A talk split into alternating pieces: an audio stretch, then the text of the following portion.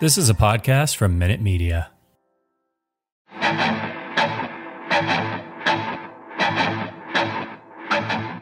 Welcome to the Arrowhead Addict Podcast. Please welcome your hosts, Patrick Allen and Matt Verderame. Cheers and welcome in. It's the Arrowhead Addict post game show. It's a Chiefs victory celebration. Patrick Allen, Matt Verderame. One of the best defensive performances I have ever seen a Kansas City Chiefs team play, and, and that is and that is saying something. Welcome everybody out there. Uh, we bunch you in the chat already. Hit that thumbs up button over on YouTube. Let's uh, let's go one for one. We got 52 watching right now. Let's go. Let's go 14 thumbs up. Verderame. Huge, huge Chiefs victory. We're going to get into it all, but just initial reactions. Not perfect, but pretty damn good. How you feeling? If the offense can play a little better, I don't think they'll lose another game all year.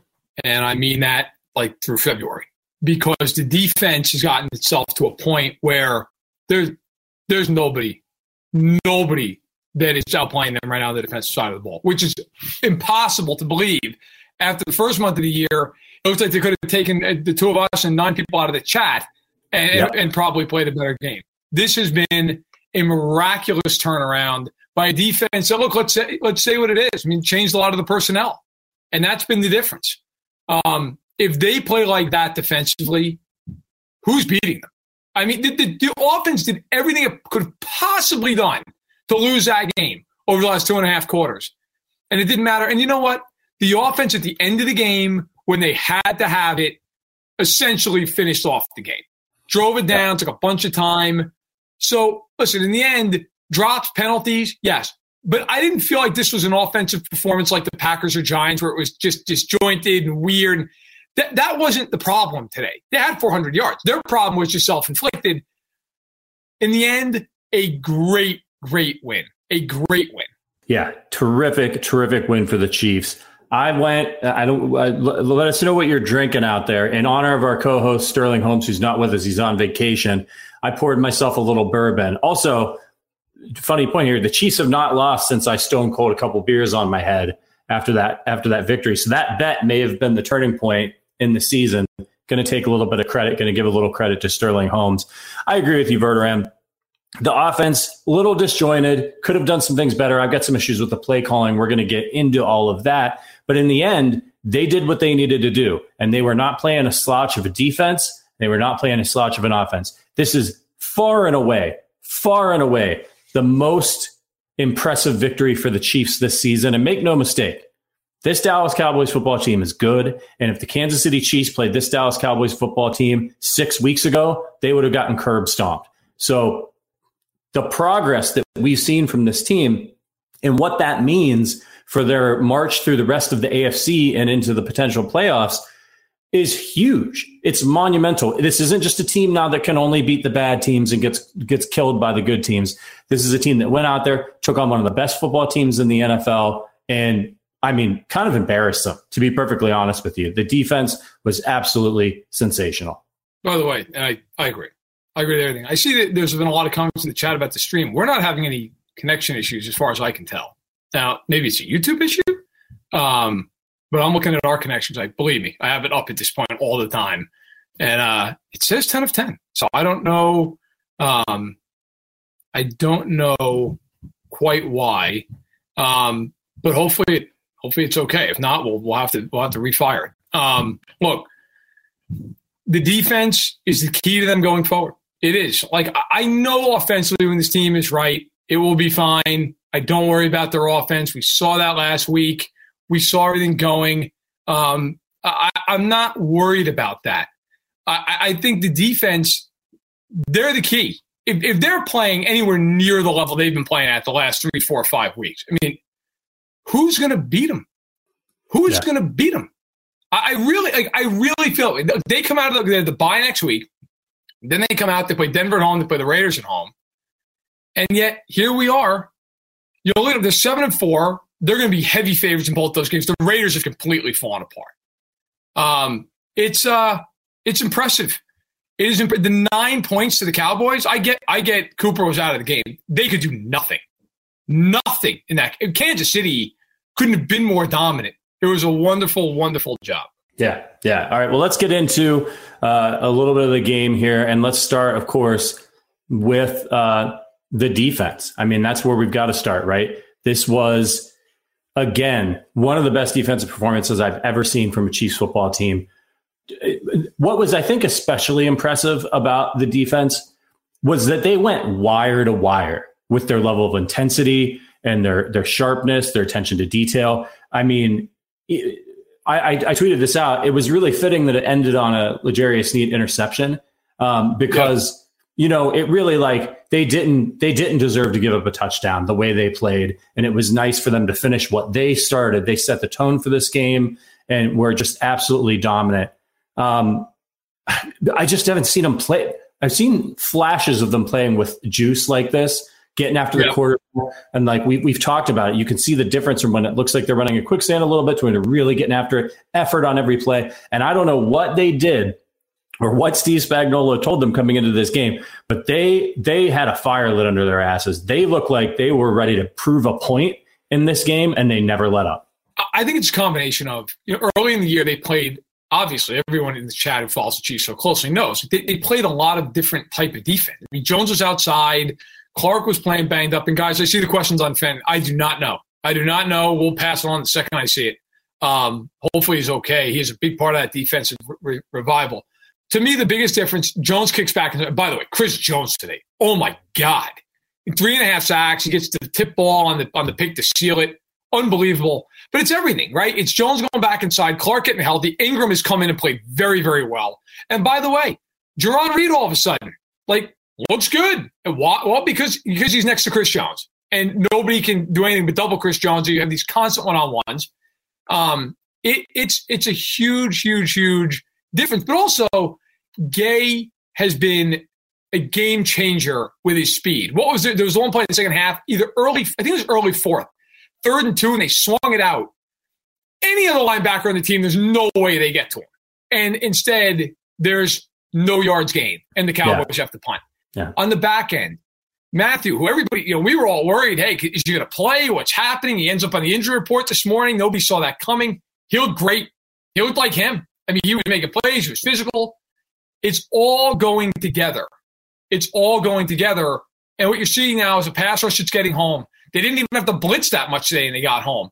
The linebackers are covering in space. They're moving. They're running. Bolton made a couple of really nice plays again in the run game. The corners, because they're better, they're playing more man. Yeah. Like all of a sudden, everything is changing because you know one little alteration and that leads to a snowball effect. If they continue to play defense like this, the AFC should light a candle yeah. because nobody is beating that team. Nobody. I mean, the Chiefs didn't even play well offensively against one of the best teams in football and won by 10. Yeah. Like, that's where we are right now with the way the defense is playing. And I really think it's just the changes that the Chiefs have made throughout the course of the season. Um, and I tweeted about this as well. Obviously, getting Willie Gay out there more and him being healthy, that speed. You're absolutely right. That's all I could think about on that was on that play that there wasn't another linebacker on the team. Maybe Dorian O'Daniel would have had a shot at making that tackle before he got the first down. That's it. He flew over there. He makes this play. Yeah, yeah. Nick Bolton. Nick Bolton early in the season flashed. Remember, we would talk about him. We'd be like, man, he's everywhere, but he can't cover. Sometimes he's out of position. And it's like, you know, we've got such high expectations for this team. Dude's a rookie. He's he's a rookie. He's going on a, on a championship caliber team. And now you're looking at this guy and you're like, oh my God, what a pick. What a pick by Brett Veach. I mean, their run defense has completely changed because of him. It really started in that game against Tennessee, even though they got killed and it was overlooked. They did a really good job against Derrick Henry. And and now in this game going up against yes. Ezekiel Elliott, I know he was a little banged up, but they were all over the Cowboys. The, the, by the, the, way, yeah, go ahead. No, so I was going to say, you know, everybody, and I, I'm talking about in this chat, just in general, you read the discourse on Twitter everybody's killing Brett Veach a month ago. He can't draft. He can't draft. Well, I, I point to their defense and say I think he's done a pretty damn good job draft. I mean, look at all these guys for the last three years who are all on rookie contracts. I mean, guys, and, and Ward I even include in there. I know he's an undrafted. They, they traded for. Look at you've got Ward, you've got Fenton, you've got Thornhill, you have Sneed, you have Bolton, you have Gay. I mean, that is there's a lot. that is a truckload of huge difference makers. Okay. They are a much, much faster defense than they were five, six weeks ago. That was our biggest complaint was they can't run, they can't move, they slowed everything, they're blowing coverages. All of a sudden, mentally they got it right.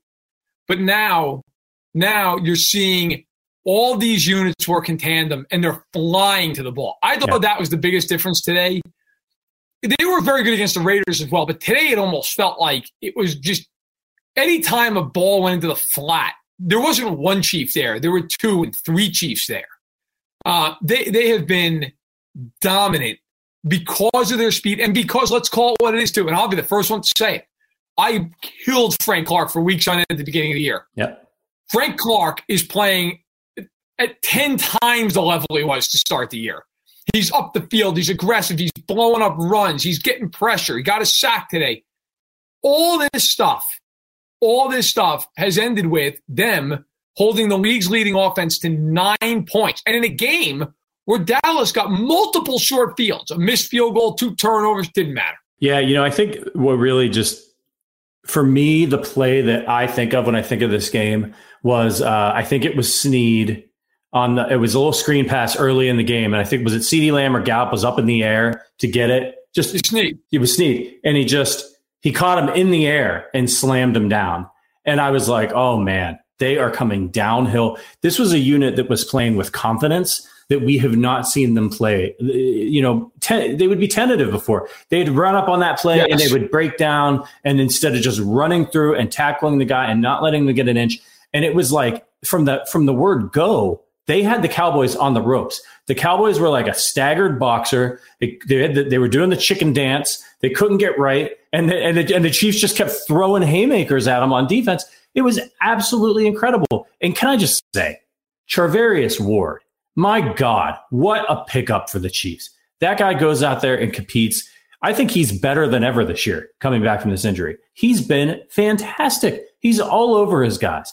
I love the, I, I, just, I love how aggressive they are in the secondary, how they're not afraid to get a little handsy. That like you're going to earn, you might get a big play here and there, but the way this team is playing, you're going to earn every single inch of, of green that you get on that field.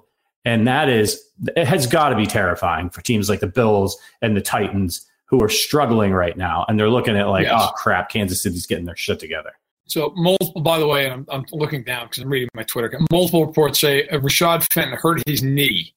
He quote landed on his knee and quote will have an MRI tomorrow. Ah crap. So you know, I mean, he got his leg caught a little bit. Hopefully, listen, if you're if you're the Chiefs, um, you're just hoping it's not season ending.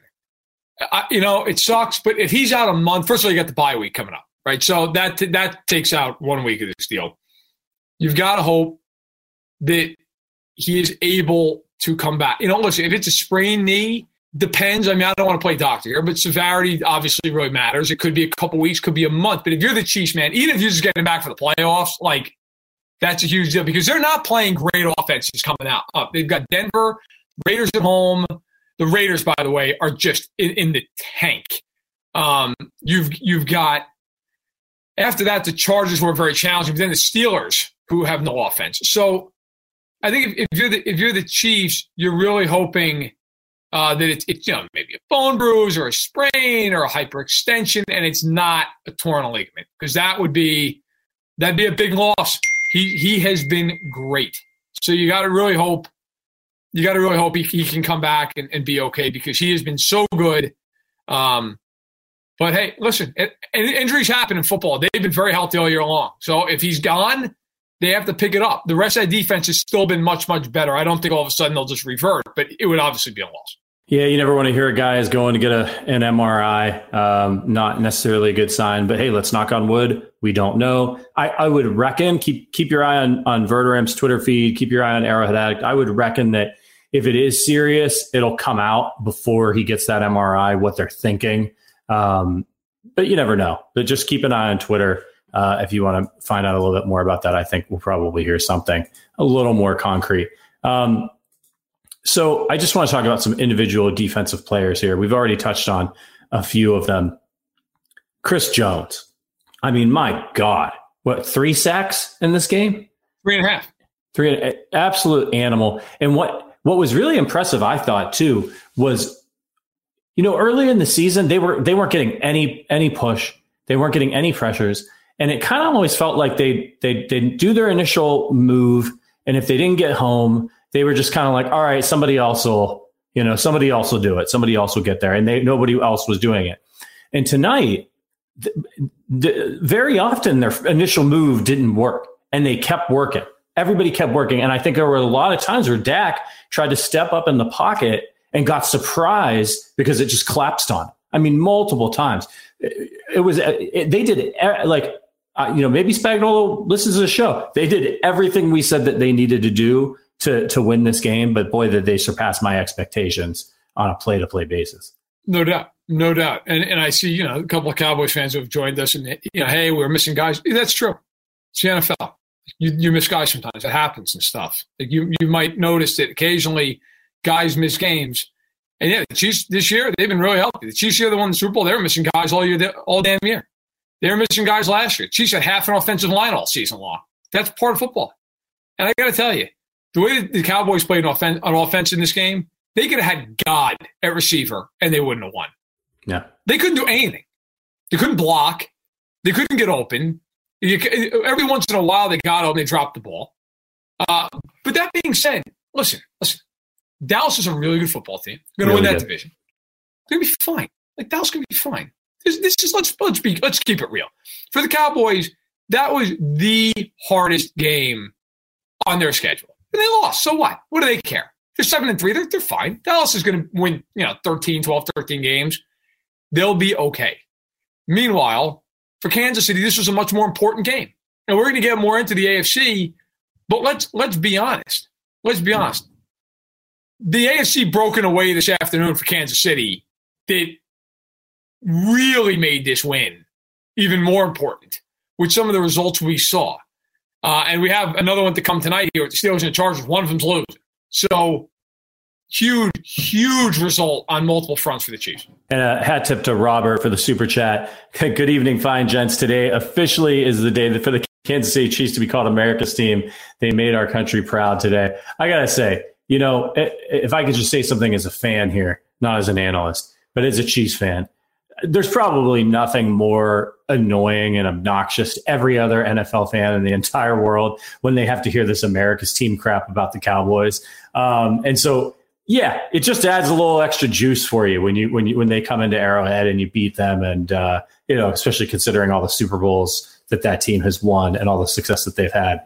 Um, good, good, good for you, Robert. Yeah, America's team is definitely in Kansas City right now. Um, yeah, I just absolutely incredible performance. I want to give away a, a, an award for M for for the defense. Um, it's one I don't believe I've been able to give away before, and I'm really excited about that. Um, but uh, uh, this one goes to uh, actually, I'll do the award first. The award is the Derrick Thomas Award for quarterback terrorization, and that goes to Chris Jones. Um, just absolutely incredible performance all over Dak Prescott, um, and just making impact plays all over the field. Special. It was special yeah. all day, and I, I hate that term, but I really think it fits here. Like, yeah. by the way, Jaden, the Sheba man, thank you so much for the super chat. Appreciate mm-hmm. it. Sheba dog shaking his body from left to right, surrounded by red hearts. Um, listen, it was uh, it was a special special performance by a guy who had two sacks in week one, and then it felt like out of position, didn't quite know how to attack. It was it was kind of awkward. He went against, and by the way, this this is for some of the other, you know, the Cowboys fans. So I get it. And I say this out of respect. Zack Martin is, in my opinion, the best guard in football. He yep. is unbelievable. Okay. He's a Hall of Fame. Chris Jones at times like took it to Zack Martin in a way you just don't ever see happen to Zack Martin. I mean, I think it was Doug Farrar. I want to give right credit. He tweeted out that was the first sack Martin's given up since week one of 2020. Whoa. I mean, that's how good Zack Martin is. Okay. And yeah. by the way, let's give kudos here while we're having it. Micah Parsons, holy hell. I mean, he was everywhere in that game. He had three sacks. It was great. Yeah. yeah. You know, he, he caused a fumble. He got pressure throughout. It was it was a game between two really good teams. And yes, Kansas City more healthy than Dallas. But the story of that game to me was not injuries. It really wasn't. It was more that Kansas City's defense has come into its own in a way that now is allowing this offense not the press, not the force. They scored 19 points. They were never in danger of losing the game. Dallas never had a possession in the second half. They were down by just one possession. Like, yeah. if you play like that with this defense, you're going to win just about every game you play. I, mean, I, I don't know how. I, I, feel like I'm repeating myself, but it's, it's reality. If they can play where they're giving up 14, 17 points, I get it. You're going to have the rare, rare day where the Chiefs don't score that many points, but let's just keep it real. They're going to score that many points 90 you know, percent of the time, 95% of the time. So huge win. They move to seven and four. They continue to gain ground in the AFC. Did an incredible job. Yeah, and when we talked about our keys to the game, uh, you know, one of your keys was the Chiefs needed to play well in the red zone. My, one of my keys was the Chiefs needed to keep the Cowboys out of the red zone. Uh, well, guess what? They did both of those things. They were 0 for 2 yep. in the red zone. That was it. But just, I mean, listen to the tail of the tape here. You know, 64 plays for Dallas in this game, which is pretty standard. 276 total yards. 276. They averaged 4.3 yards per play. They only had 194 passing yards and 82 rushing yards. Absolutely incredible. Um, I, I, yeah, I don't know what else you can say. Three turnovers. Um, j- just incredible, incredible, incredible job by the Chiefs. And the Chiefs won the time possession by a minute. Um, there are some reasons for that, but let's let's let's move on to the offense. Um, it wasn't all daisies and sunshine and rainbows. The offense did enough, but it sputtered a little bit at different times. Came out great drive early, doing a lot of the things that we uh, had been talking about that the Chiefs needed to do for the coverages that they've been seeing. Um, and then they yep. kind of got away from it a little bit. Uh, by the way, Clyde Edwards-Helaire comes back in this game, looked fantastic. And and for those of you that think that, that were arguing with us on me, me on Twitter last night that Daryl Williams is better than Clyde Edwards-Helaire, I think you saw in this game why Clyde Edwards-Helaire is is is the better uh, is the better back. Twelve carries, sixty three yards, and a touchdown, coming off a serious knee injury just really gave this team a lift. And I honestly, I think he could have had well over 100 yards if the Chiefs had committed to the run. Agreed. And it's just where I, I Cheeto freaks just fire up the F bomb counter. The man's been around. He knows what's coming. Uh, super chat from Edric. Appreciate you, man. Uh, thankful for this channel, Chiefs Kingdom. Thank you. We appreciate all of you. Otherwise, this channel means nothing because there's nobody here. Three weeks ago, we thought 7 4 versus the run. We had as a pipe dream. Here we are, effing back, baby, fired up. Couldn't agree more.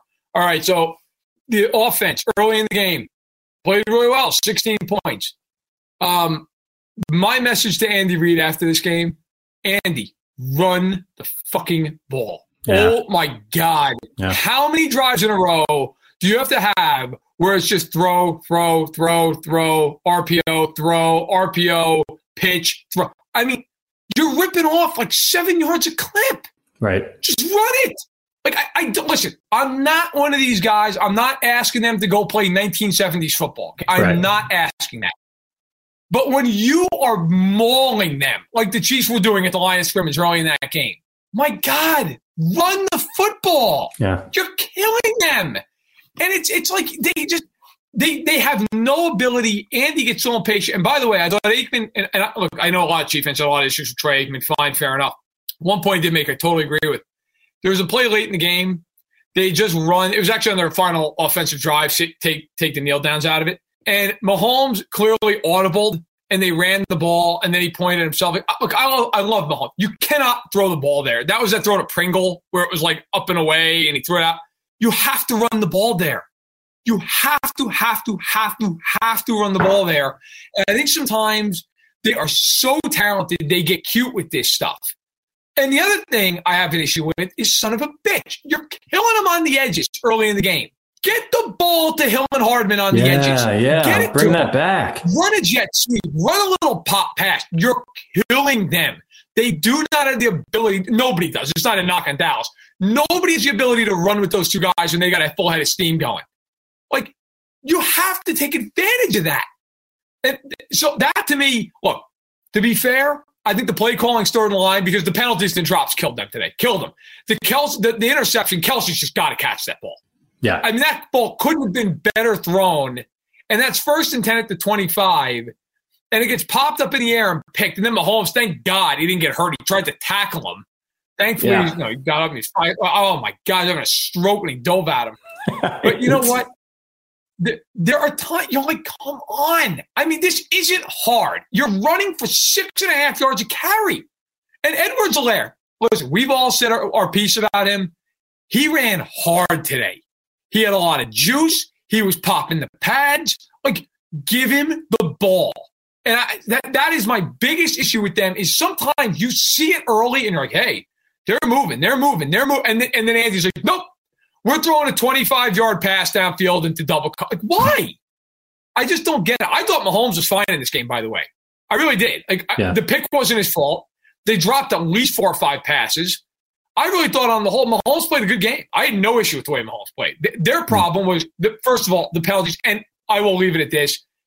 I don't get into the officiating. I don't. If you follow me, if you know me, if you've read my work over the years, I, I just think that's a loser's ballot. Okay. The officiating in that game for both teams was horrendous. Horrendous. Yeah, it was bad. How they don't see Fenton get his helmet ripped off when the fucking guy is standing there looking at him. I mean, how are you an official? How do you not see that? And then on top of that, as the game goes on, and this went in favor of the Chiefs. I mean, Mike Hughes basically just runs into Dalton Schultz. yeah, yeah. No call. It's not nothing. You know, I mean, that happened over and over and over and over and over. So both these teams had multiple gripes that I think were fair. In the end, I don't think either team like overly benefited from the refs. I thought it was kind of a wash. It was just terrible on both sides. But my God, I mean, it really does feel like you've got Ray Charles out there officiating the game. yeah. I mean, get somebody with eyesight who know. And you, know, you have these guys like Tony Corrente, that Steelers Bears game. The guy's seventy. Like, shouldn't there be an age limit? shouldn't you be cut off at some point? Man, Put that man in retirement with a pension. Uh, we don't want to be It's- it's accused of ageism, Verderame. They're going to come for you. They're going to come for you. Oh, The it's mob. not ageism. Come on, you're an NFL You're an official. you NFL got to be able official. to run and see. Yeah, you have to be able to see. It's it's part of the it's part of the it's part of the job requirements. Um, yeah, I agree. Look, I'm okay with like I hate when they're ticky tack on on pass interference stuff. So I, I was kind of okay with the way they called the game, although the Hughes play the Hughes play was terrible. J- Just in this, I, just I in don't know. Yeah, I, was, I don't know how ticky tacky that was. You no, that- yeah, that wasn't ticky kinda tack. right Yeah, I don't want, but like you know, I hate when they're just throwing flags on any any little contact, you know, those types of things. Um, but yeah, like that play with Fenton and the face mask, and then they screw the Chiefs, and I was happy that they did this, but then they just they're like they look at the they look at the video board because they obviously didn't Oh, yeah. see it. Anybody who saw that would have thrown the flag. So they're not allowed to look at the video board, but they look at the video board and they're like, we should probably throw a, a flag for face mask. When you see the ref standing there and it's happening right in front of them.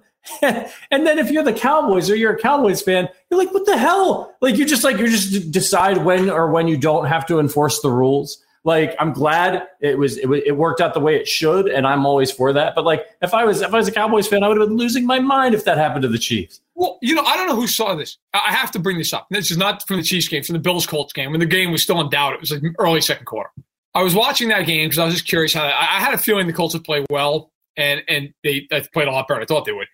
But I'm watching the game, and the Colts it was like third and two, and they run the ball, and it's right at the marker. Like it looks like he's got a first, but it's really close. The officials immediately start signaling first down and just move the chains. But then McDermott on the sideline is going nuts, and like, rightfully so. It was close enough; it should have been a measurement. But they moved the chains already.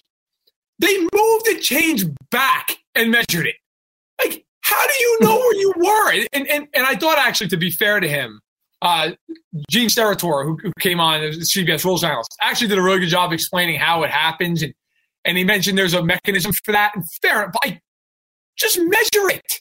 Like, what are you doing? And then they move, they come back, and it's. Like, I mean, some of this stuff. And Christian, yes, the red clip. I didn't know it either, Christian. I had no idea. I had no idea. Um, th- apparently, they have a clip on the chain that doesn't move. It was very weird. And anyway, you watch this game, and it's like I, I just don't know. You know, you see things. You're like, oh, that's definitely a penalty. Nope, not called. Then there was a few times where Jones and Clark, like, literally got tackled, and and like no call, just nothing, no call. Like guys just thrown to the ground. I mean, it's just, it's very. It's like when Tamba Hali for the ten years, guys would just get him around the throat Yeah, and it was like, ah, it's all right.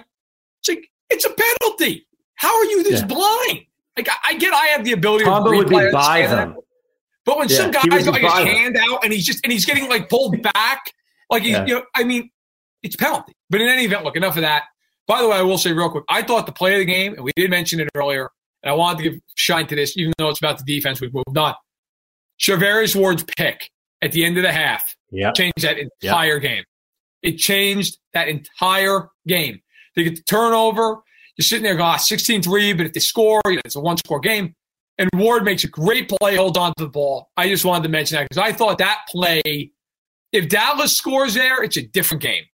And they got nothing out of it. I thought it was a phenomenal play. And Corey, I see your question. Any word on Fenton? I'll say it again for people who are just joining, uh, just joining the old the old chat here. Um, he is going to have an MRI tomorrow on his knee. Andy Reid did not, from what I could tell, and I'm obviously not sitting there at the presser right now, but from what I could see, uh, they, they they don't know yet the extent. Hopefully, it's a sprain or a strain or something. And look, that can happen. I mean, that, that certainly could be the case. I will say this on a on ACL tears, there's a test that trainers do. They pretty much know right away. So now that doesn't mean they, they would still do the MRI to confirm. Don't get me wrong, but if he has a torn ACL, they probably likely already know it. Um, but you know, they could very well get in there and take a picture and hey, look, it's you know sprain. He's out two weeks. I mean, that, that's you know, it's totally totally possible. Yeah, good timing for the bye week. And and, and I'll echo what you said about Ward's interception. Um, just an incredible play, a difficult play. And and for the Cowboys, and this is obviously unfortunate, and we hope he's okay, but that was also the play that they lost CeeDee Lamb. So, you know, it's kind of a double whammy Yep. for, for the Cowboys in the morale standpoint. You don't score the points, you lose your best receiver, or, or you know, you can make the argument one A and one B with Cooper. So now you're really now you're really hurting. Things already aren't going well, and then you get this injury that happens. Um, just absolutely incredible. You know, back to the offense. Um, how how big of an impact do you think Clyde Edwards-Helaire being back had on this game? I know there wasn't a big flashy run or any of those types of things. Obviously, there was the the the, the touchdown. Um, but but your opinion on on getting CEH back out there? Um, I thought that it mattered in their mentality when they ran the ball. And Williams is a tough runner. I'm not saying he's not. I mean, certainly he's downhill, power back. But I thought one thing about CEH that he gives him, he he has more pop in terms of you know a lot of times you feel like he's tackled and he gets an extra two, he gets an extra three. And, and look, you say, well, that you know, how much does that matter? Well, it matters. Like if it, it could go from second and eight to second and six, that matters. That's a that's a big deal. I mean, every yard you get is ten percent of what you need, right, for first down. Every ten percent matters. Um, I don't think he had an outsized importance on the game, but I think it was clear that he was their best running back on the day, and he gives them that dimension. I thought he ran hard. Um, I still would like to see Williams involved. I think there's plenty of snaps. By the way, McKinnon has a hamstring injury. He needs an MRI. So I, I did not see when he got hurt. Must have been on a special teams play. Um, but so they, they, again, as you mentioned, good time to get a bye. But CH, you looked good. You looked healthy. Say that. Looked very explosive. And I for the Chiefs, having him back, it's absolutely positive. I also want to mention on the special teams front, uh, Chris Lammons, great, great tackle on one of those kickoffs or returns. I can't remember exactly what the situation was, but showed some really nice speed. Um, it's just like it was one of those games where everything, for the most part, not everything, but a, a lot of things were going right for the Chiefs. And you just see guys going out there playing with confidence, making plays. And just like we talked about, where we thought that, you know, when things would go wrong, we thought that, was a little bit contagious, that everybody would start to panic a little bit and then more mistakes started happening. When you have the defense come out and play the way that they were playing, that, like it just every everybody from the players to the crowd. I mean, this is the loudest I've heard Arrowhead in a long time. It sounded like a playoff game in there tonight. Um, and, and I think they just felt it. Everybody knew it was a big game. And when you're a fan and you're at the stadium, the Chiefs fans are always great at Arrowhead and they're always loud.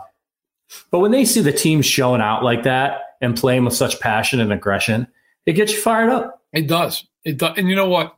I know the Chiefs are an offensive show, and that's what they're known for, and, and rightfully so. They have a bunch of Hall of Famers on the side of the ball. Let me tell you something. I grew up in the '90s, and a lot of fans there grew up in the '90s. The Chiefs, in my eyes, as great as their offense is, I never get more pumped up than when their defense is kicking ass. That to me, look, football is a physical game. It is it is a down in the dirt, knuckles, all that, right? And defense, defense is the thing. And by the way, Cheeto Free, to answer your question, uh, it is Jamaal Charles. It is Jamaal Charles. Um, so uh, it, it, was that game against New Orleans. He came back at the 92 yard run.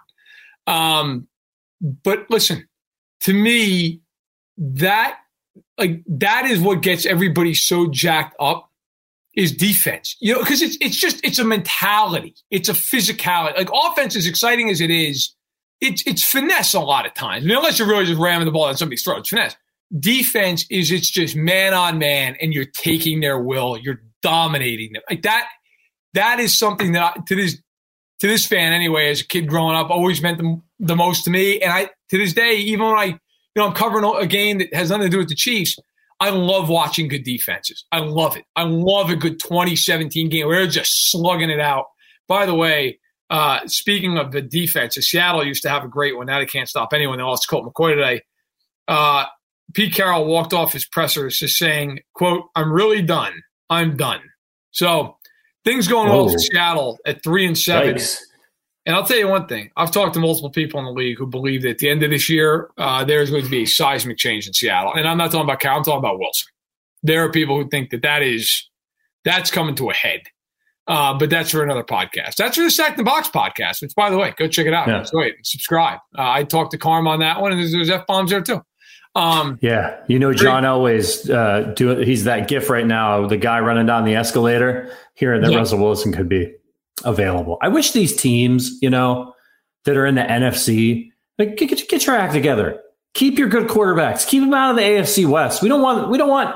You know, these Peyton, Peyton Manning coming to the AFC West and, and Russell Wilson coming over. Get it together. Stop running your good quarterbacks out of town, right? So then they get in the way of the Chiefs, you know? Um, except for Brady going to the NFC. That was okay. That was all right with me. Oh, um, it, actually, it turned out it maybe wasn't okay. Maybe we should just yeah, kept well, him where he was. the team was, yeah, you know, the, the team was definitely not as good. Um, so on offense, I saw some questions about this in the chat. And if you guys could give us that thumbs up over on the YouTube, we'd appreciate that. It really helps more people get in here and enjoy the show. Um, so the second wide receiver spot is just like it will always be the the, the question, especially when the offense doesn't play well. Um, you know, the, the guys who you needed to show up showed up today. Edwards-Helaire, uh, Tyreek Hill was sensational. Travis Kelce, with, with the exception of the the drop that led to the interception, uh, good again. Um, we saw one catch from Josh Gordon and a drop from Josh Gordon, but a nice big uh, gain for Byron Pringle. A couple, uh, a, a drop from Hardman, a couple good plays from Hardman. That's just who he is, apparently. Do you think all those guys add up? What you're getting from Gordon right now, you get a, you get a play here and there for Pringle, you get a play from from Hardman. Do you think those guys add up to like a, a solid second receiver between the three of them? No, I mean, look, I, I, think this. I think Hardman gets a lot of crap because he was a second round pick. And so it's like, well, he should be more than he is. And he got drafted right before Metcalf. And there's a lot of factors. If he's your third option in the passing game, like he's a good player. He's not great. I totally understand wanting to upgrade. By the way, the Chiefs wanted to upgrade. They tried to sign Juju Smith Schuster in the offseason. Okay. Like they, they tried to. They tried to sign Odell Beckham. Like Kansas City also believes they should upgrade. But I, I do believe that can you win a Super Bowl with Mecole Hardman as your third option? Yeah, you can. Like, do you know how many teams would laugh their asses off seeing Chief fans being like, geez, I don't know if they got enough offensive weaponry. I don't know. I mean, come on. Like, Hill is a. Like, I was arguing this with somebody the other day on Twitter. I, I can't believe it's even an argument. Tyreek Hill, take this stuff off the field aside because that's what the Pro Football Hall of Fame's asked to do. Okay. It's just on the field stuff. And, and that is difference, by the way, uh, that is different than the Baseball Hall of Fame where they, they take all that stuff into account, supposedly. Tyreek Hill's a first ballot Hall of Famer at the rate he's going. Like, he's not bought on. He's a first ballot Hall of Famer at the rate that he's going. He yeah. has never not been a first team All Pro in his career. I, excuse me, I'm sorry, never been, never not been a Pro Bowler. He's a three time first team All Pro. Yeah. This, I mean, and, and he's going to be, he can miss the rest of the year. He'd be a Pro Bowler this year. He's going to probably be an All Pro again. I mean, this is a guy. Kelce could retire tonight and walk into Canton. Yeah. Um, yeah. And by the way, guys, enough with the stuff. that fit, the Kelce looks burned out. Come on. The guy against the Raiders, he had like 150 yards. He's fine. He, he dropped a few balls. It was a bad game for him. Jeez. Um, they they have guys on this team that would walk into Canton tomorrow. Like they're Yeah. okay. If Hardman's your third option, CH and Williams splitting carries, offensive line, you- you're fine. That that offense is more than enough. Yeah, CEH is the big key there, I think, because if, if, if and with the play calling, if Andy and Eric Bieniemy would run the damn ball, especially when you're when your defense is playing like that and you're winning the football game, run the damn ball. The guy's get he's averaging five yards a carry or whatever. Give him the ball, and I think that that's that's what you're going to be able to hurt teams with when they try to take away Kelce and Hill. But Tyreek Hill, can I just say, first of all, I want to say hats off. We're, giving him a little bit of, of, of trouble for the play calling, but they found ways to get the ball to Tyreek that aren't these huge, huge plays down the field all the time, which is smart and and uh, a testament to how good of play callers they are in general. Um, but I've just never in a league full of some of the most athletic people on the planet, and over the years, I I don't. Can you think of a single player who in in a in a small area of space is more dangerous than Tyreek Hill. That play where he caught the ball and and the defender on Dallas was like, "Do I go left or go right?" Just the second hesitation, and the next thing he knows, Tyreek Hill's ten yards away from him. And now as we got Maisie uh, coming into, Maisie has entered the chat. Look at that grin. Look at that grin. Can you say "Go Chiefs," Maisie? No Chiefs. Go Chiefs! Yes, All right. absolutely. Now this She little comes- kid has to go bedtime, right? Yeah. All right. I love you. Good night, she yeah. comes for the victory praise. Good night, Maisie. Um, Yes. but but seriously, Tyreek Hill, man, um, uh, absolutely just dynamic. And actually, we've got the uh, the editor of Arrowhead Addict, our co-host on this podcast. He's done with his writing. It's Matt Conner. Matt Conner, welcome to the party, pal. I have that exact same Columbia fleece, by the way. Oh, just uh, two high fashion guys making high fashion choices. Um, uh, talk to us about your your impressions of the game. We've been, you know, we've we've hit the the defense and the offense, but your overall, your big picture, how are you feeling after if you have not talked special teams, uh, what's going on? I mean, yeah, I, I just couldn't be more thrilled to see the way these units have played. Um, I mean, uh, even let's say this: Marcus Kemp goes on the COVID reserve list this week, right? And then uh, Daurice Fountain shows up, is the is like like plays gunner, makes a great tackle there at the end of the game. The the uh, you know it's it's the fake field goal attempt by Butker. It, it's the 53 yarder by Butker. Byron Pringle broke like the longest return of the season, then broke that record again. Like, I mean, they're not getting like the touchdowns that we're used to seeing with like like Dante Hall esque or even like Tyreek Hill or something. But what we're seeing for the most part are mistake free. I mean, yes, we missed an extra point uh, this week. There was another 50 plus yard field Yeah. goal that Butker missed. Honestly, we should have went for fourth down on that one. I don't I don't know why we're just kicking a 51 yard field Totally goal agree. Totally agree. you know, yeah. whatever. But, but what I love here is that Dave Toub's units are coming together really well. We're not seeing sloppy penalties on coverage units. We're not seeing block in the back. I mean, these guys are, these guys are well coached. They know what they're doing. Uh, you know, these are the glue guys, the, the guys that don't get their due. They're never in the headlines. There's nothing in the stat sheet, but they're giving the, the Chiefs decent field position. They're making up for offensive mistakes on, uh, you know, with field goals.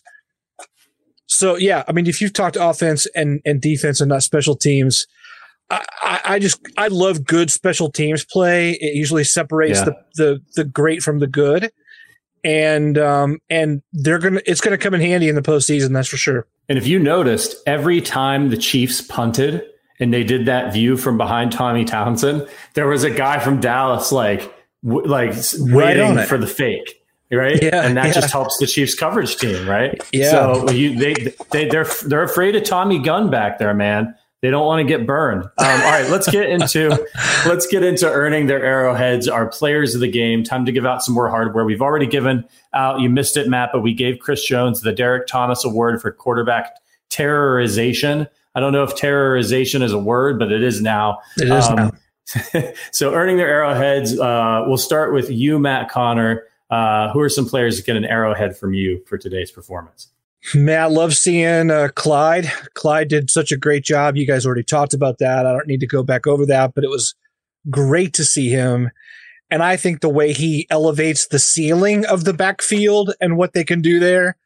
Um, yeah, I love seeing that.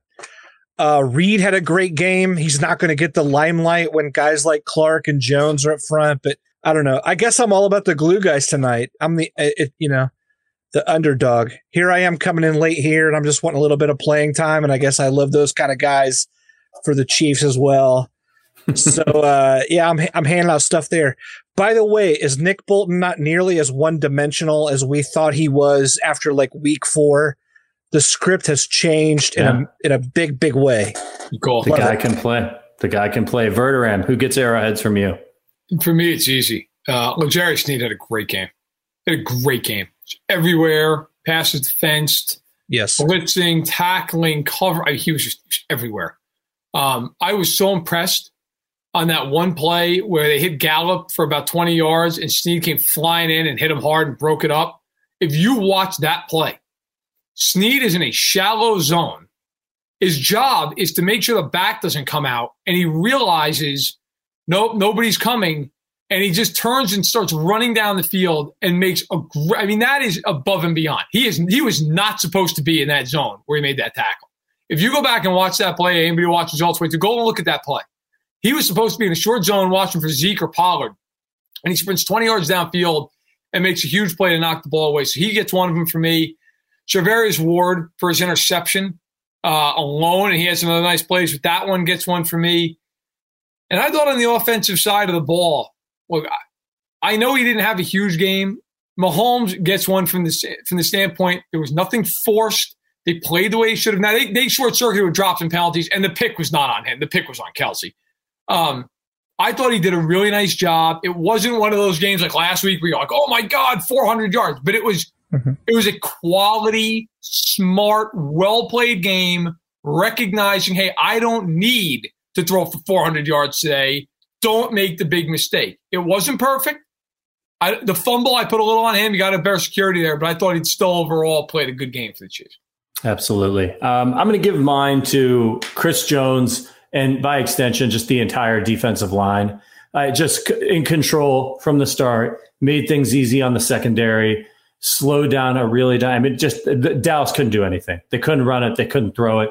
You know, I was wondering a little bit with the defensive performance in the last few weeks. They hadn't played the the scariest quarterbacks or the scariest offenses, uh, or you know, when they played the Raiders last week, little one dimensional, right? Take away Darren Waller and and and let things fall where they may. But in this game, there were a lot of weapons for the Chiefs to account for. They did a really great job. Um, I actually saw this tweet from a guy on uh, on Twitter, Gary McKenzie. The Chiefs defense, listen to this, has given up 14 and a half points per game over their last six games and 10 points per game over their last three. They keep playing like that. They're going back to the Super Bowl. Like, I don't care. I don't care what you throw at them. That is absolutely incredible. And so I think another arrowhead's got to go to Steve Spagnuolo. Took a lot of heat earlier in the season, made some questionable personnel decisions. He deserves some of that heat. But in Verderame, you kept saying it over and over again on the show. Steve Spagnuolo is not going to get fired. Steve Spagnuolo is a good defensive coordinator. He knows what he's doing. And I think you see that. You see steady leadership here. It's a long game that they're playing. They got it together. And now, as of right now, they look like one of the best units, defensive units in the NFL. Things can change, but to go from worst to one of the best is, is incredible in the amount of games that they've played. No doubt, no doubt. My father also texted me. He'd like it, the world to know that his arrowhead uh, goes to uh, Mike McCarthy, who does not understand calling timeouts late in the game. Um, as, as he just let the clock tick down at three. So my father, very thankful for Mike McCarthy on their side. Um, also, and it was thrown in here by uh, US, USAT Chiefs fan. Uh, it was brought up in the chat earlier, and he's 100 percent right. Willie Gay deserves one as well. Willie Gay was spectacular. Mhm. So Uh, really, let's let's let's be honest. I mean, geez, you could go into the whole damn defense. Yeah. I mean, it was just it was a great effort all the way around. It's just right now, and you can see it. We've been talking about it here now. It's coming together defensively, big Yep. time. Like they are flying to the ball. They're they're breaking up passes. They're getting their hands on passes. They're getting pressure. And, and let's let's all say it, it starts up front. You get pressure, everything else gets easier. Everything else gets easier. They're getting a lot of pressure, and with that pressure, they're causing all kinds of problems. Of Prescott had very little time to throw the ball, and same was true with Carr last week. Yeah. It- it- uh, let me add this. Remember in the offseason, one of the stories was that the Chiefs didn't lose anyone in terms of like coaching continuity and whatnot, right? So what we get back is a very seasoned staff who knows their players and the mantra held down credit to coach Reid. And then that trickles down to the rest of his staff. These are veteran guys. They've been there before. They know the season is long. These guys deserve a hell of a lot of credit for like they kept saying things that sounded like coach speak in their conferences. That we know what to fix. Remember what they said. We know what to fix. We trust the guys to do it. We have Yeah. the leaders in the locker room to make it happen. And at the time, we're like, you got to do something. You got to change something. You got to whatever. And they did make some adjustments. I mean, you got to get Sorensen off the field and put Thornhill in. Got to do it. You got to play some of the young guys, and and they've done some of that. But some of us, like myself, like I need to eat some crow, offering up an apology and say their main prescription of patience as a way to course correct this defense has proven true in a lot of ways. And alongside their adjustments, they've allowed these guys to continue just to grow, learn, and continue to get the reps and do their thing. And we've seen everything slowly shift in a, in a very healthy way for this defense without like seismic changes. I mean, they added Melvin Ingram, you know, whatever. I mean, there's not, there's not been a lack of moves, but there's also not been like the seismic shift that we thought there would be. They've let the young guys grow. They've let the veterans adjust. And we're seeing the benefit of having a patient and experienced coaching staff. Yeah, the talent has always been there. We knew that. Um, all right, I want to move on to the playoff picture in the AFC. I've got a couple doozies here for you guys. The as we're sitting here right now, the team that has had the uh, uh, make sure I'm reading this right. The team that has had the hardest strength of schedule in the AFC is the Kansas City Chiefs at 571.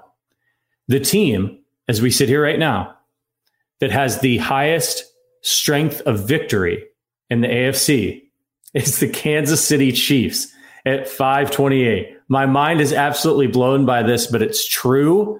It's the Chiefs at 528 and then the in Vegas at 520. Um, I, I can't believe that I'm saying that. We're sitting here after the last few weeks, but it's true. The Kansas City Chiefs are now the four seed in the AFC playoffs um, behind the Titans, the Ravens, and the Patriots. The seventh seed, clinging to a playoff spot, the Buffalo Bills. What's what, Verderame, what do you think about all this? This First is of all, I mad. don't, I don't give a shit about any of that remaining schedule stuff. I never have, and I never will. That's so misleading. Like, there's there's not a game on their schedule that you're like, yeah, probably gonna lose that game. I mean, who, the, the hardest game would be at the Chargers, right? I think we could all agree on that. Like at the Bengals, not easy, but I also think, look, if the Chiefs play defense like this, they should win that game. Like, let, let's just be honest. They get Denver twice, the Raiders, and the Steelers at home. Those four games should be win, win, win, win. Now they got to do it. We just saw the Titans get boat raced at home by Houston.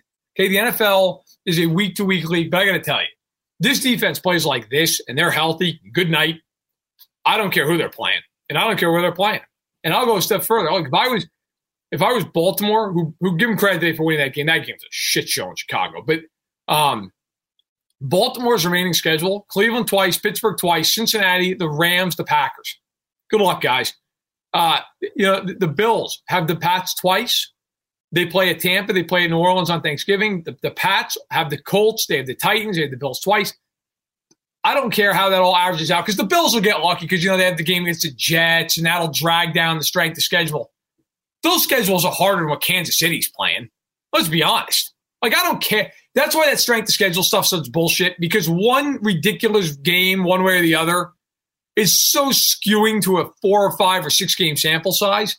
Kansas City's schedule is easier than these other teams. I got to tell you, if I was Buffalo or Baltimore or Tennessee, after watching the Chiefs the last couple weeks, I'd go to the nearest church. I'd light every damn candle they've got, every one of them. I'd light them all. I might even go to surrounding neighborhoods and find all the churches.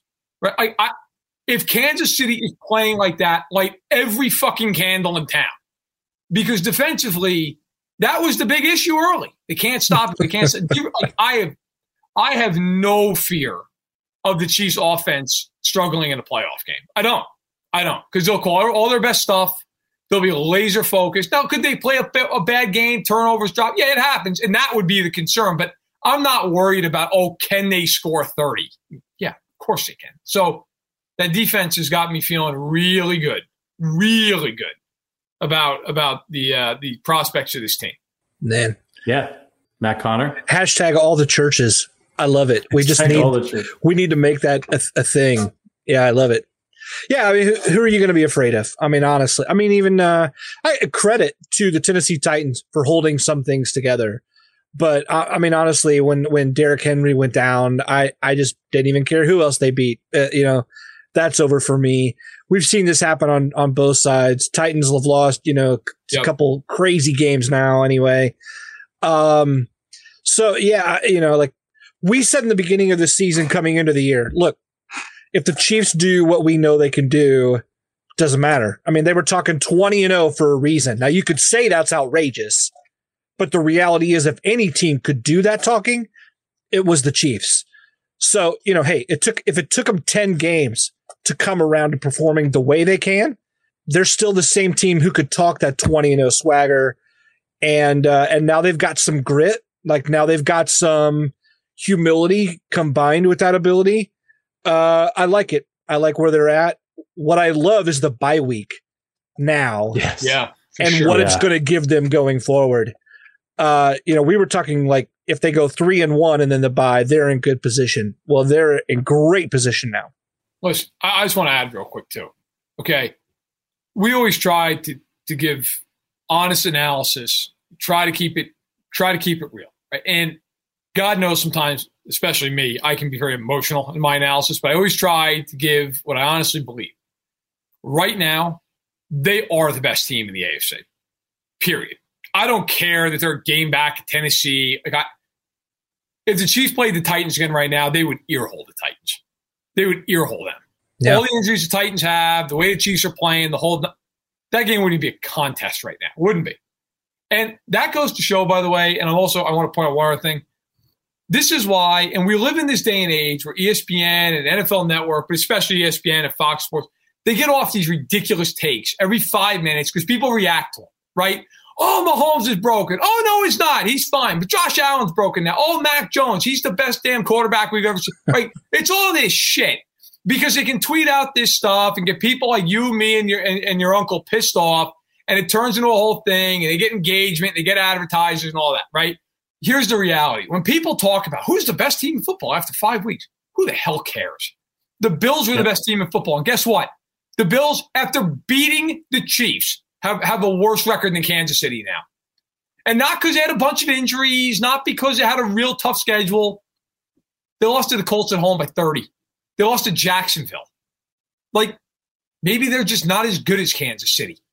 And the Chiefs were going through it earlier in the year. But again, you know what? And by the way, it's the same was true last year with the Bucs. Seven and five. Everybody and their mother's like, no way, Tom Brady could win a playoff game. Like, it's, it's just dumb crap. Like that. That's not that's not a way to look at the league. Yeah. What matters now and going forward is what happens now and going forward. Like what happens in September. Do you remember when Carolina and yeah. Denver were 3 and 0? That was cute. Like yep. it doesn't matter. People in the league yeah. will tell you. And I have this conversation every time I go to Indy and every time I go to Mobile. Nothing matters as far as who's going to win the Super Bowl other than a crushing injury until Thanksgiving. That is when teams in the NFL figure out what they have, what they don't have, how they're going to tailor their plans. They've usually got the bye at that point, either at, at that point or behind them. Like that's how teams look at the league and that's how they look at their schedule. I guarantee you, no one in the NFL gives a shit who's at the top of the power rankings on October 8th. Nobody. it doesn't matter. And we went through all this crap, and here are the Chiefs, maybe not on top of the standings technically at seven and four, certainly leading the division. Nobody, nobody would be favored home or away against them in the AFC playoffs right now. But why It's- would you stop with the AFC? I mean, I'm looking at the rest of the NFC and just going, Fair? yeah, sorry, I'm buying it. I'm buying the Chiefs all the way. It's totally fair. I mean, I, Yeah, look, fair point. I only I only point out the AFC because to me, you have to beat one team in the NFC, and I don't I don't care like from a Chiefs perspective. Or you're better than the Packers, you're better than the Bucs. You can make a case Chiefs are the best team in football. Like, would I take them to beat the Rams or the Cardinals or, or the Cowboys? Yeah, I would. I mean, I think I think the only teams that to me would be interesting are Green Bay and Tampa. Because Tampa can throw the ball, but I got to tell you, the way the Chiefs defense is playing right now, and Tampa can't stop anybody. So, you know, but but Brady's there. That looming specter of like you've got to deal with him, right? That matters. And Green Bay, I think, has played well defensively. Today, losing to Minnesota. Like right now, if you said to me, "Bet your life," yeah, I would take Kansas City, not because of their offense, which should tell you all you need to know about where they are right now. Yeah, it's really it's really amazing that and look, it's still going to be an uphill climb for the Chiefs to to get the one seed in the AFC, um, just because of who they lost to, and they they don't have a very good AFC record right now, so that they're they're not in good shape for tiebreaker. So if they're going to win the AFC, they've got to win it outright. But as we've already pointed out, when you're looking at the schedule, the way they're playing, and what's what's really exciting for me, and you pointed it out too, Matt Conner, they're going into the bye week. Now Andy gets to sit down for for a week. He gets to plan. He gets to plot. He gets to review the film. He gets to plan for the second half of the season. He knows who his opponents are coming up. A lot of division games coming up, and he gets to get all ready for that. But the Chiefs are they're an ascending team. There are very few ascending teams in the NFL right now. You, have to make the argument that the that the Patriots, who I'm not particularly scared of, but they they're an ascending team. They're starting to play better, and the Chiefs and everybody else is kind of like, oh yeah, we got a big win, and then we lose to the Falcons, or oh we got a big win, and then we lose to the Texans. You know, so I think that um, that's really exciting. And when you look at the schedule, yeah, could they could they win? Could they lose only one more game the rest of the season? Yep. Could they run the table? Absolutely, with their defense playing like this, because the offense, I think, is still not in top gear yet. They're still in like second gear. They're figuring out now. They got Clyde back. They get a. They get. How can we work in this Josh Gordon guy? That's more things that Andy can do and be a little mad scientist in the in the bye week. Uh, and and they're, here they are sitting atop the AFC West. No matter what happens in this Sunday night football game, the Chiefs will still be in first place in the AFC West. Absolutely incredible. By the way, they uh, they keep playing defense like this. De- Denver's in for a rough day in two weeks. Uh, Here's the crazy will crack ten points. the, uh, the defense, like we see it today, and we're like, oh wow, it's great. I just don't think they're getting. I don't think they're done getting better. I just Yeah. don't. Like every week, this line looks better than the week before because Jarran Reed looks that much more comfortable in what Spags wants him to do. Right? Nick Bolton and Willie Gay, they're both absolutely still growing into their roles and and are looking the part. And man, I'm telling you, week after week, I tweeted this earlier tonight, and it sounds like hyperbole, but L'Jarius Sneed is one of the single best defensive backs I've ever seen in red and gold. And I've been watching the Chiefs since Christian Okoye took my attention in 1987. So Uh, it's the way he plays, the instinctual, versatile way he plays. He's an all timer. So I'm just looking Yeah. at parts of this defense going, hey, these guys are still going to be that much better at season's end if they stay healthy. I, I think this defense is the best is yet to come, which is scary as hell for the rest of the NFL. Yeah, I, Sneed is like he's got he's, he's got linebacker in him. I mean, it's it's absolutely incredible to have a quarterback that can do that many things to help your defense win. It's a huge game changer, and his he's he's growing more confident. Remember, like he's still a really young guy. Bolton's a rookie. Like they have a lot of young pieces on this team that are starting to come into their own. and that is is very exciting and, and very scary for the rest of the NFL. Um, I think we're at the uh, we're at the end of the outline, guys. Um, before, b- b- yeah, before we get out of here, um, we're going into the bye week. It's Thanksgiving. Um, what are you What are you most thankful for for the Chiefs season so far? Let's let's let's leave on a, a nice positive and, and thankful note. Uh, Matt Conner, lead us off. Uh, you know, I'm actually glad for the grit from the early season. It makes for a great storyline. It's like I'm watching She's All That, and we went through the part where everyone was calling her a nerd, and now she's beautiful, right? She took the glasses off. She That's did. She it. took the glasses off, let the hair down. Uh, this is a great story of a season. It just is. We don't know how it's going to end, but if it ends the way we hope, we're going to look back and go, boy, that was a fun ride. And they had all the emotions, kept us from the beginning. Yeah, Matt Verderame, what are you thankful for? Yeah, it's tough. I, I mean, my flippant answer is I'm thankful the season's more than seven games long, um, because that'd have been a shame.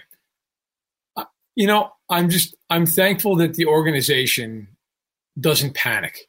Like there are a lot of teams and a lot of franchises, and believe me, my job is to talk to them. I, I mean, the, there's different levels of organizations in the NFL and different ways they handle things. And some of these organizations, it would have been like scorched earth early in the season.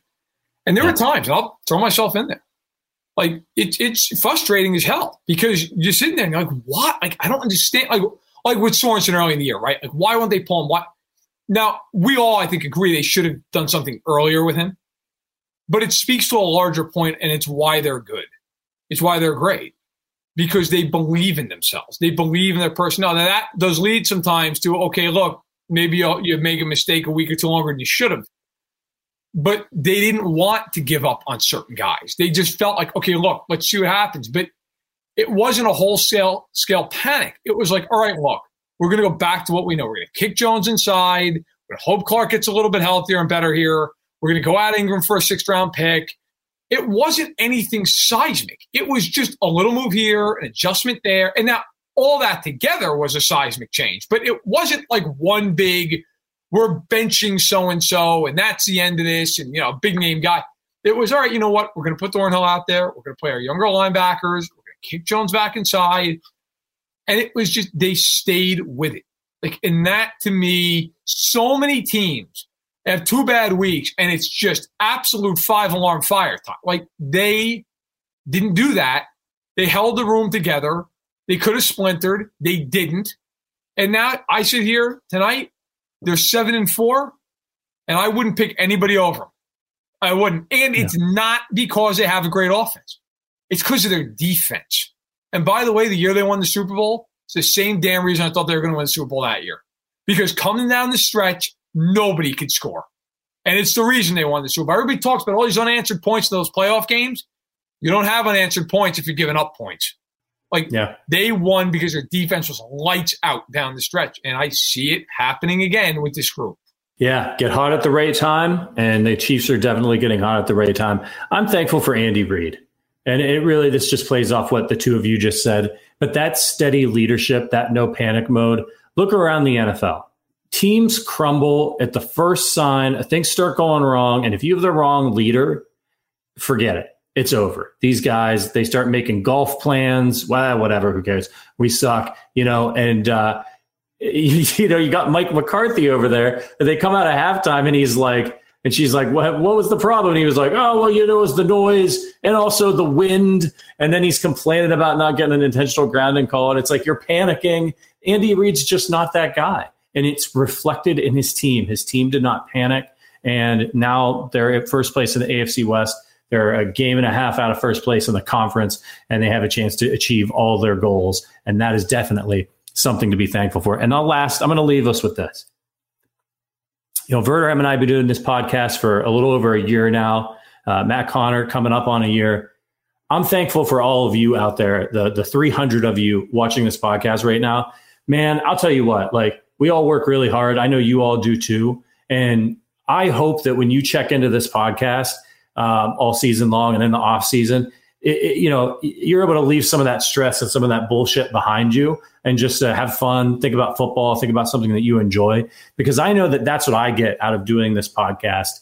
Um, and, and now we, we, we get to be on YouTube and that's been really awesome. And the fact that you guys show up for our halftime show and to hear us after the game, um, is so cool. And, and the fact that when things were really dark earlier this year, like the Chiefs were playing really badly, like it, this made it like not so bad came here. We had some fun. I got to dump some beers on myself. You know, um, we got through it together, and I think that's what that's what uh, that's what that's what good fandoms do.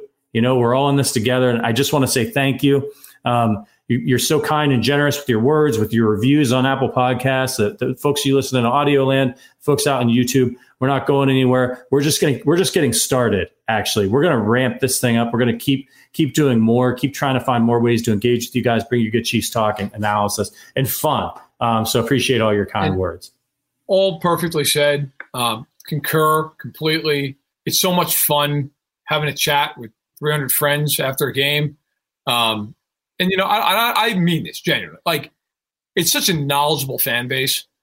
And yeah, look, like for me personally, you know, I, I cover the league. That's my job, you know, but I'm always going to care about the Chiefs to a larger degree. I always am. Like I, I don't understand these people come in and like you know they got into this business rooting for a team and having an interest, and then they just pretend like no, I don't care anymore. No, fuck that. I do care. Like I grew up a Chiefs fan. I'll never report and have it slanted because that's not right. That would be a, a journalistic no no. But yeah, you're damn right. I'm rooting for the Chiefs. Like yeah, I am. I'm, th- th- that team's the reason I'm in this business. I want to cover football because I love watching the Chiefs. So, you know, I, I am so grateful to have so many people who are just as passionate about the Chiefs and passionate about football and smart about football and can add to it. It's it's really um, it's wonderful. And next week we're going to have a Tuesday show that uh, we're going to be looking at. Is, is it is it Tuesday? I'm, I, I don't want to get my days mixed up here. Yeah, I think I think that's going to be. Yeah, we're we're trying to figure it out. Thursday because Thanksgiving. It's Tuesday, yeah, right? It's a wonky schedule. Yeah, so yeah, we're doing we're doing uh, a Tuesday podcast. We're we're going to have uh, 99% sure it's going to nail it down. A buddy, a good friend, uh, Jeff Schwartz, is going to be joining us on the podcast to talk all things Chiefs. Um, we'll see if his brother joins him. I'm, I'm still working on that one, but uh, Jeff has told me he's down. He's uh, happy to talk Chiefs. And if, if, you follow him on Twitter, you know that he does that all the time anyway. So uh, that'll be fun to break down what has been a weird first 11 games, but all of a sudden a really satisfying first 11 games. Yeah, Absolutely. All right, everybody, we're going to let you get to Sunday night football. Um, but like Matt said, we're going to have some content for you next week. We're not going to leave you hanging on the bye. So keep uh, keep your eyes on Arrowhead Addict and our Twitter feeds for the news. He's at, at Matt Conner AA. He is at, at Matt Verderame. I'm at, at R Patrick Allen. The Kansas City Chiefs are in first place alone atop the AFC West, and Super Bowl dreams are back on the table. We hope you all have a wonderful, wonderful Thanksgiving and uh, we'll see you soon. But as always, go Chiefs.